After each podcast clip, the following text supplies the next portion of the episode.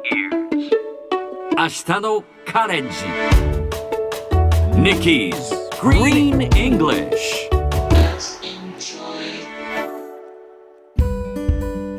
Hi everyone! ここからは地球環境に関する最新のトピックからすぐに使える英語フレーズを学んでいく Nikki's Green English の時間です。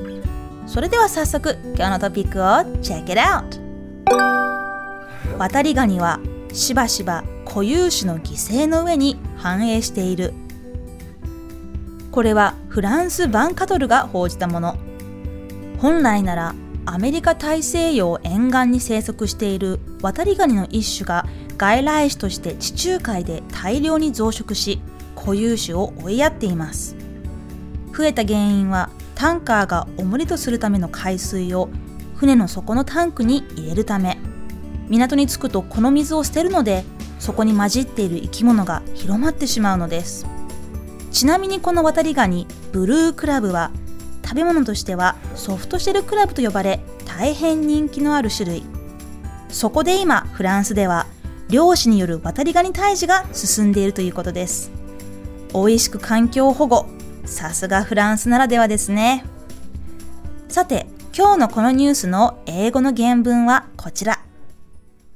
The blue crab often prosper and flourish at the expense of the locals 今日は prosper そして flourish をピックアップします prosper flourish スペルは P-R-O-S-P-E-R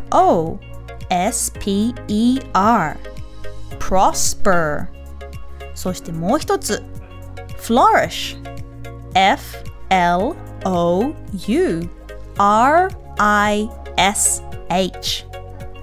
プロスパーとフロリッシュ。いずれも栄える繁栄するという意味の言葉です。例えば彼女の会社は繁栄している。Her company is prospering 彼女のキャリアは飛躍している。Her career is flourishing. どちらも似たような意味を持つ言葉ですがニュアンスとしては flourish の方が早く急激な繁栄。prosper は長期的で安定した繁栄というニュアンスがあります。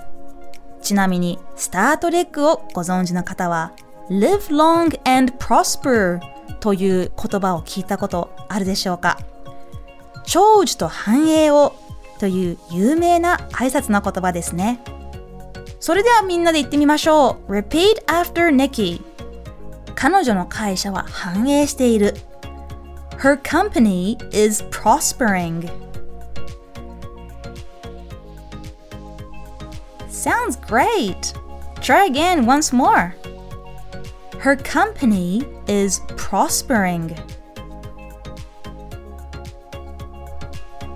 最後にもう一度ニュースをゆっくり読んでみましょう。渡りガニはしばしば固有種の犠牲の上に繁栄している。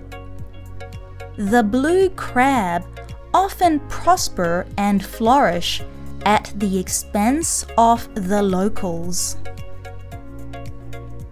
聞き取れましたか今日の Nikki's Green English はここまで。しっかり復習したい方は、ポッドキャストでアーカイブしています。通勤・通学、お仕事や家事の合間に、ぜひまたチェックしてください。See you next time!